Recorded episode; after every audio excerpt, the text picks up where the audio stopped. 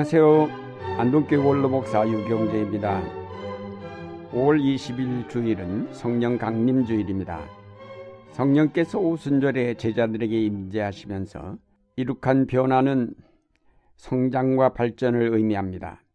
비겁한 자들이 용감하게 되었고 무지하던 자들이 하나님의 구원의 비밀을 깨닫게 되었으며 하나님 나라와 영생에 대하여 확신을 갖게 되었기에 이것은 분명한 성장이며 발전이며 진보입니다.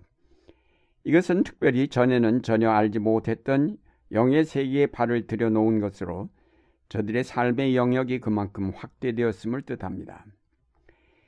창세기 2장에 보면 하나님께서 인간을 창조하실 때에 처음에 진흙으로 사람을 빚어 그 코에 생기를 불어넣으심으로 그 진흙이 변하여 살아 움직이는 생명체가 되었습니다. 인간의 생명은 하나님의 영으로 말미암아 살아 움직이는 것임을 뜻합니다. 바람과 같은 하나님의 영이 우리 속에 드나들면서 우리의 생명은 유지되고 성장합니다. 하나님의 영, 즉 성령은 우리의 생명을 근본적으로 받쳐주는 힘이라는 사실을 알 수 있습니다. 그러므로 성령이 떠나가시면 우리의 생명은 무너지고 말게 됩니다. 성경에서는 인간이 죄로 말미암아 타락한 다음부터 죽음이 인간을 지배하기 시작하였다고 하였습니다.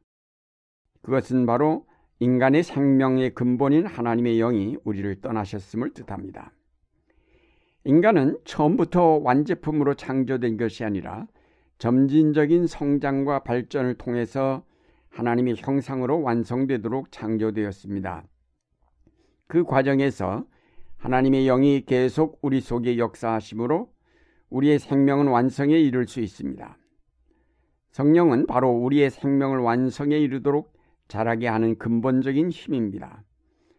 그런데 죄로 말미암아 이 성령의 역사가 중단되면서 우리는 완성에 이룰 수 있는 힘을 잃어버렸습니다.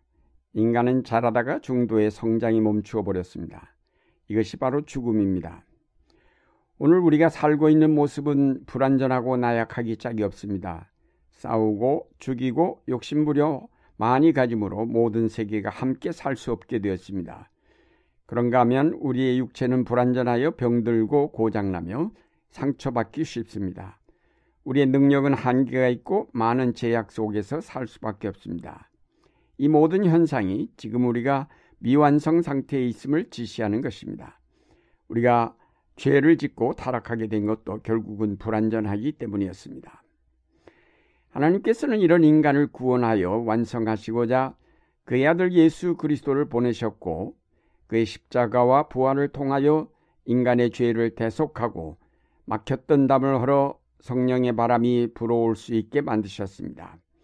이 성령의 바람이 오순절의 제자들과 함께한 사람들 가운데 불어오면서 저들이 새로운 생명의 힘을 얻게 되었고 그 힘으로 변화와 성장을 이룩할 수 있게 되었습니다. 저들은 정신적으로 영적으로 크게 변화를 체험하였습니다. 로마서 8장 말씀에 보면 그리스도 예수와 함께 생명을 누리게 하는 성령의 법이라는 말씀이 있습니다. 죄와 죽음을 넘어설 수 없었던 우리의 삶이 이제는 성자 하나님의 생명을 함께 누릴 수 있도록 성령께서 역사하신다는 말씀입니다. 우리는 더 이상 육체의 삶에만 매여 있는 자가 아니라 영원한 생명까지 자랄 수 있는 해방된 존재, 새로운 피조물이 되었음을 뜻합니다. 성령은 우리에게 오셔서 우리의 지각을 새롭게 하시고 우리의 시야를 넓혀서 영의 세계를 바라보게 하십니다. 죄 때문에 막혀 있었던 영의 세계를 이제는 우리로 알게 하시고 소망을 갖도록 인도하십니다. 그러므로 이런 성령의 인도하심을 따라 살면 우리는 마침내 영생에 이르게 됩니다. 그러나 성령께서 우리 속에 생명의 힘을 불어넣으시지만 불완전한 데다가 죄까지 지은 인간이기에 성령이 이끄시고자 하는 목표에 도달하기까지는 너무나 먼 거리에 있습니다. 그래서 성령께서는 우리의 연약함을 아시고 말할 수 없는 탄식으로 위에서 기도해 주신다고 하였습니다. 이와 같이 성령도 우리의 약함을 도와주십니다. 우리는 어떻게 기도해야 할 것도 알지 못하지만 성령께서 친히 이루다 말할 수 없는 탄식으로 우리를 대신하여 간구하여 주십니다. 성령께서 이루다 말할 수 없는 탄식으로 기도하시는 까닭은 우리가 너무 약하기 때문입니다. 영적 능력이 너무 미약한 인간들을 완성의 단계까지 끌어올리는 것은 거의 불가능한 것처럼 보입니다. 우리는 너무 낮은 데 있고 우리가 도달해야 할 목표는 너무 높은 데 있기에 이 사명을 이루실 성령께서 탄식하며 기도하실 수밖에 없는 것이 아니겠습니까?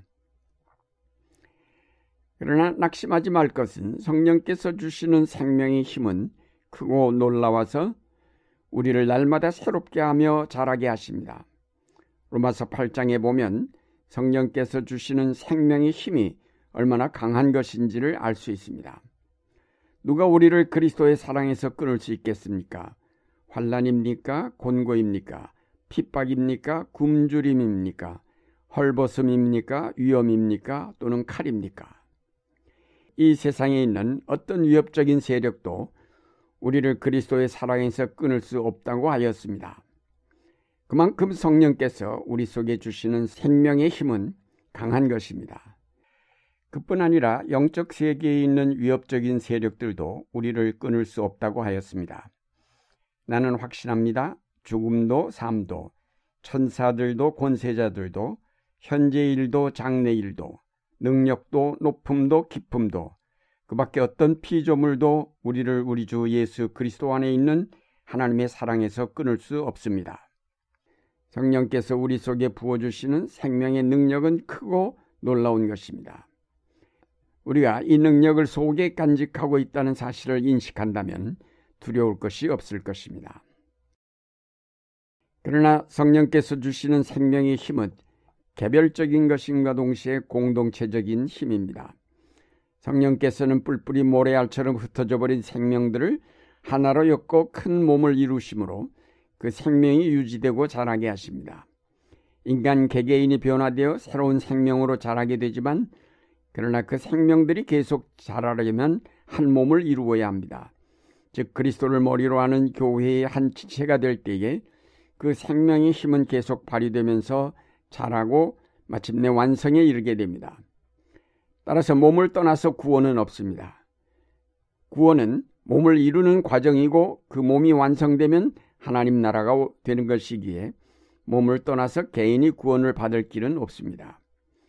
이 땅의 교회들은 마지막 때에 이루어질 하나님 나라의 축소판 혹은 모형이라고 하겠습니다. 교회에 함께 모여 아름다운 사랑의 공동체를 이루는 연습을 하는 것입니다. 예배를 드리고 성만찬을 행하며 성도의 교제를 활성화하면서 섬김을 일상화하는 일은 하나님 나라를 준비하는 과정입니다.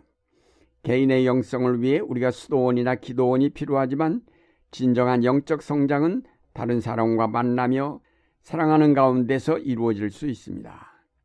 다른 사람과 동떨어진 나만의 영성은 반쪽에 불과합니다.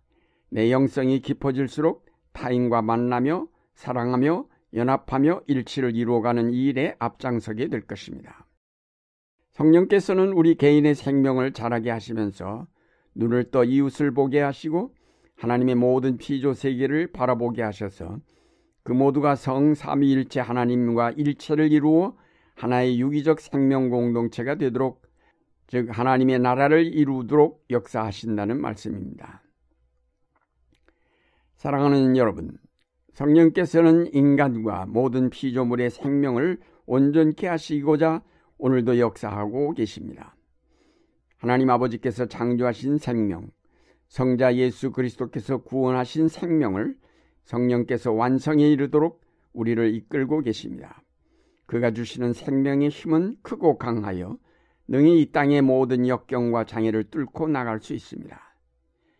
이제 죽음에 막혀 있던 우리의 생명이 영원한 생명에 이를 수 있음을 믿게 하시고 여기에 이르도록 말할 수 없는 탄식으로 기도하시는 성령의 역사를 통하여 날마다 새로워지며 점점 더 자라서 하나님 나라의 온전한 생명의 기쁨에 참여하시는 여러분이 되시기를 바랍니다.